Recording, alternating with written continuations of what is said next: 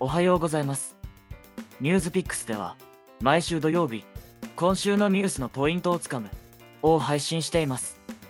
今週起きた重要ニュースの概要と要点を簡潔に説明し、素早くキャッチアップできる内容になっています。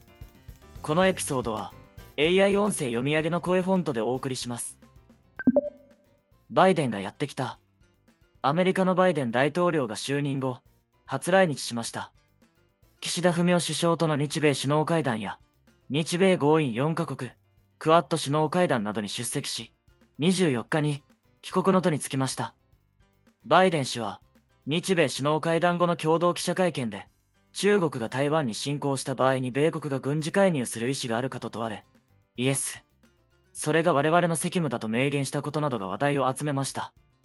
ニュースピックスでは、今回のバイデン氏来日の意味を5つのポイントで解説しています。ちなみに、そもそもなぜ、バイデン氏の台湾への発言が世界的に注目されたのでしょうかそれは、これまでのアメリカの台湾防衛をめぐる政策の転換を意味するからです。アメリカは1979年に制定した台湾関係法で台湾への武力行使には適切な行動をとるという表現を用いており、軍事介入については明言していません。こうしたスタンスは戦略的曖昧性と呼ばれ、アメリカの歴代政権が踏襲してきました。バイデン氏の発言は軍事介入する意図を明確に示しており、歴代大統領のスタンスと一線を画すものです。観光入国、再開へ。岸田文雄首相は、外国人観光客の受け入れを、6月10日から再開することを表明しました。観光目的での入国の再開は、およそ2年ぶりとなります。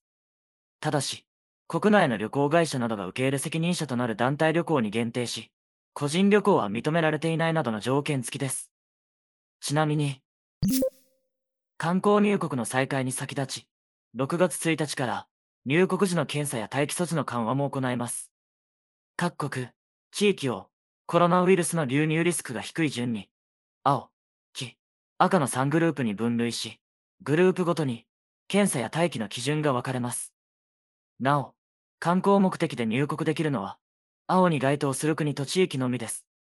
3つのグループの国と地域、入国時のプロセスの違いは次の通りです。青は、アメリカ、中国、韓国、台湾など98の国と地域。入国時の検査も自宅などでの待機も不要です。黄は、ウクライナ、ウルグアイ、ペルーなど99の国と地域。ワクチンを3回接種済みなら、検査と待機が不要になります。赤は、アルバニア、パキスタンなど4カ国。これまで通り、検査や待機が継続となります。水際対策の緩和は、重要な収入源である国際線の乗客数を左右することから、大手航空会社にとっては死活問題です。ニュースピックスの取材に、ANA、全日本空輸の井上真一社長は、水際対策が緩和された3月1日から予約が増えてきている。このまま増えていくことを期待していると語っていました。来週の注目スケジュール。5月29日日曜日、コロンビア大統領選挙。5月30日月曜日、EU、臨時首脳会議。31日まで。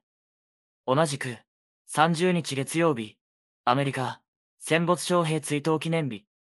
6月1日水曜日、日本、新型コロナ水際対策の緩和。6月2日木曜日、サッカー日本代表、親善試合、パラグアイ戦。19時キックオフ。中でも注目は、30日と31日に開かれる EU 臨時首脳会議です。